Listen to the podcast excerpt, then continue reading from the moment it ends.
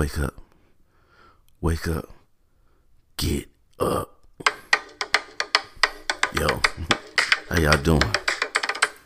I hope you're having a good day. I hope you're feeling well.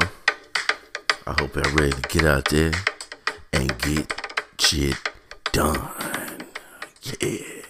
What's going on, everybody? Welcome back to your favorite podcast, Thoughts by DeVille, Outer Podcast. A couple things I want to talk about today. But first, I want to give y'all an update. Something I found out about the Neuralink.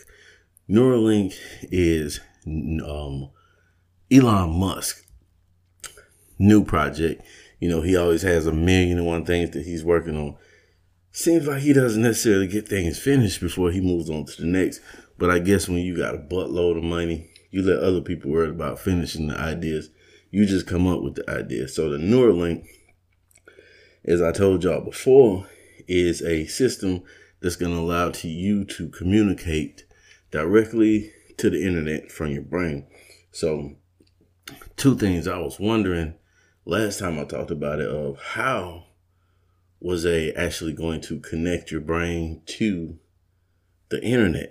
So, it seems like you'll have to get four holes, four holes drilled into your head then there will be like wires or whatnot ran into your brain that's going to connect to whatever the input output that's going to be on your head. And that is what's going to allow you to communicate with the internet directly for your brain. So, yes, there is a possibility. And this is just, I'm not talking about specs or anything like that. I'm just talking about common sense or what seems to be common sense to me. That if you connect the device to your brain that connects to the internet, then there that does leave you open to get hacked. How would you like to get your brain hacked? The second thing is, um, I didn't know at the time when this uh tech was supposed to be ready and done, and it appears, or it is being reported that this is supposed to be ready like for 2020, sometime in 2020. How many y'all gonna sign up to get that Neuralink hooked up to your brain? Like I said, it, it's a, it's like I see good in it, and then I see the the downside to it. It, it would be awesome to have all that information from the uh, internet, the information highway just plugged directly into your brain. But then that, that scary part is like, what if it gets hacked? Maybe they can get with Apple. I heard Apple was offering like a million bucks to anybody that could hack an iPhone. So if they that confident that you can't hack an iPhone, they need to hook up with Elon Musk with this Neuralink and make that jump just as unhackable. Now, next, this is wild. So the the the trout tube or whatever I think it's called the trout tube Either way, people have come up with this tube, right? That runs through the rivers, the streams, whatever. And it's literally like a suction tube that uh, fish will go into and it will carry the fish over dams and into the, the other side of, you know, the river or wherever they're trying to go. And this is supposed to help them with like, um, what do you call it? What do you call it?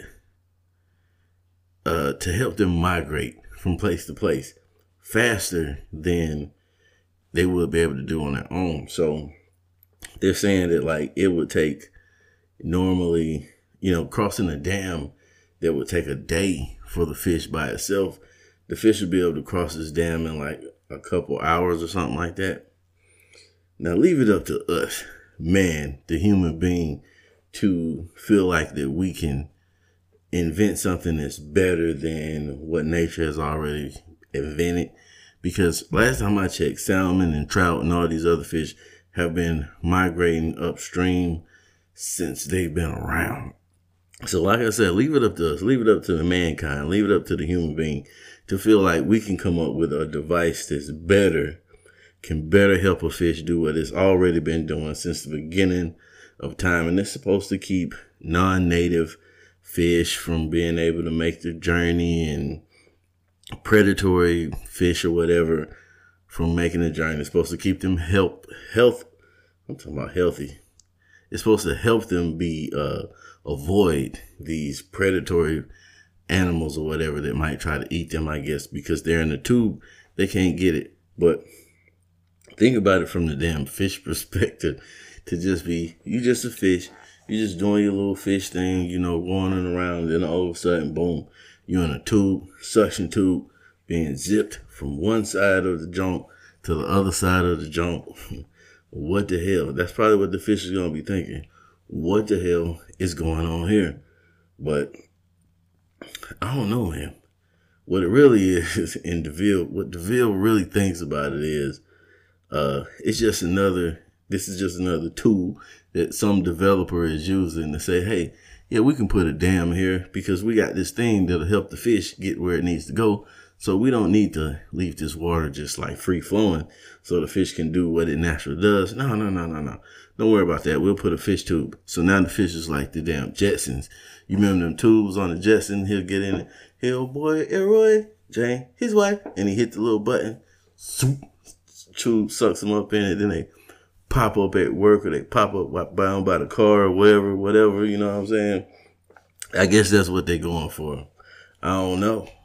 So next, got a little pop culture, hip hop culture topic or whatever you want to say. Came into me, came to me as a, in the form of a question. Someone asked, DeVille, what do you think about Blueface claiming that he slept with over a thousand women in the past six months. Now, for those y'all that don't know, because I really don't, I know who Blueface is by sight. I can see him on Instagram or YouTube or whatever and say that's Blueface.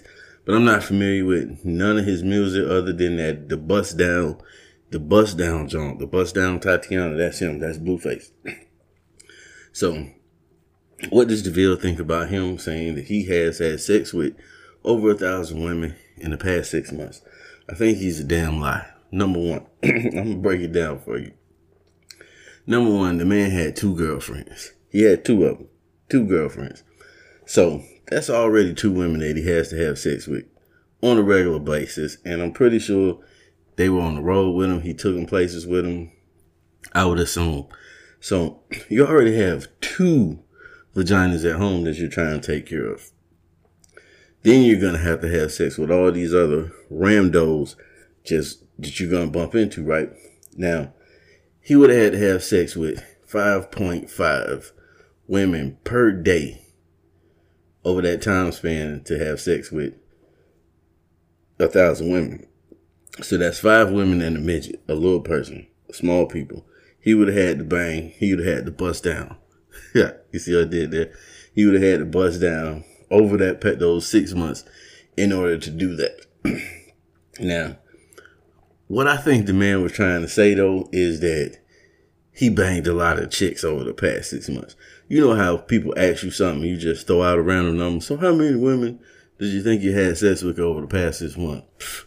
Like a thousand. You know, you just say you just say something. A hundred. You know, how many times you done? I don't know, man. Hundreds. I done did a hundred times, thousands of them millions of them. You just throw random numbers out there. I think that he was really just kind of generally speaking when they asked him how many. I don't even know what the context of it was. I don't know if they asked him or if he just voluntarily just bust out and said that he's had sex with a thousand women. But I think he was just kind of speaking in general terms, meaning that he's had sex with a lot of women over the past six months. Now that I don't doubt. You know why? Because young bulls get money, and when you out here getting money, your jewel shimmering, you know what I mean? You driving fast cars, the booty just gravitates to you, you know what I mean? Back in my rattlesnake days, you understand what I'm saying? I ran through a nice little, you understand what I'm saying? I'm just gonna leave that at that. But I don't, there's no way, there's no way that this man had sex with a thousand women in six months. Do the math on it. It's just, five women in a day. I mean, he's a young boy, and he probably was on them, you know, probably was on Molly Percocets and all that other type shenanigans. But that's still like that's rough, man. That's rough. Five in a day. Five in a day. Your boy Deville D, I might have. That ain't none of your business. That ain't none of your business. But I'm just saying, man. I might have did two. I might have did a strong two in a day. Five in a day. Come on, fam. You wildin'. But like I said, I think brother was just kind of generally speaking, he didn't literally mean that he was having sex with a thousand women in his past six months. You feel what I'm saying? So now I want to tell y'all a little story, right? Cause y'all didn't come here for the other stuff. Y'all came in for some discipline. Saddest story, man. Get your little get your little violin out for this story, man. So yesterday I'm in the uh the barbershop. Sunday, stop by the barbershop. That's my normal routine. Sunday, hit the gym, then go to the barbershop, or go to the gym, then hit the barbershop. Either way, met the barbershop. I go in. My barber, he's uh he's doing the guy's hair. Now my barber does everything, you know, he does men's hair, he does women's hair. The whole shebang. He's giving his old head like a some type of curl, a texturizer, I don't know, but he's doing something to this old old hair. So I wait about 10 minutes and I noticed the young boy who sit beside him, he got no cousins. He's like watching a movie or something in his phone. Now the barbershop packed. It's never a good sign, number one, when the barbershop is packed and nobody's in your chair. There was another barber that left. He just like went home because he wasn't cutting hair. So Boom, I get in the chair. My man's getting me ready. He's getting ready to cut me up. Pause. And a dude come in. I hear the guy who's running the shop. He's like, hey, I don't know young boy's name. I wouldn't say if I did. But he's like, dude in a Nike shirt. So young boy house at him. Hey man, you need some help? So fam like, yeah. Comes up. He's like, yeah. Want you to do whoop de whoop. It's like I'm gonna go ahead and tell you on this side right here. My hair grow kind of funny. It grows wrong direction, opposite direction, something, something like that. But whatever. That ain't really pertinent to the story. Tells him about his, you know, what's going on with his hair. Jumps in the chair. So I'm over here. I'm getting cut. I hear Buddy, you know, but he's picking Buddy's hair, talking to him. Starts in on his cut. So me and my bar, me and my barber are conversing you know, he's asking me about how my ventures, the podcast is going and stuff like that, how my daughter's doing. You know, when you've been with a barber for a while, he he starts to know about you. You know, he's he's asking me questions, you know, that your barber asks you, making conversation. So all of a sudden, I hear somebody, I hear dude like, yeah, I got two. So I got him, the one in the chair, and I got that one. So I got two, so I can get you next. Not paying at this point. I'm not paying really much attention to who he's talking to. But then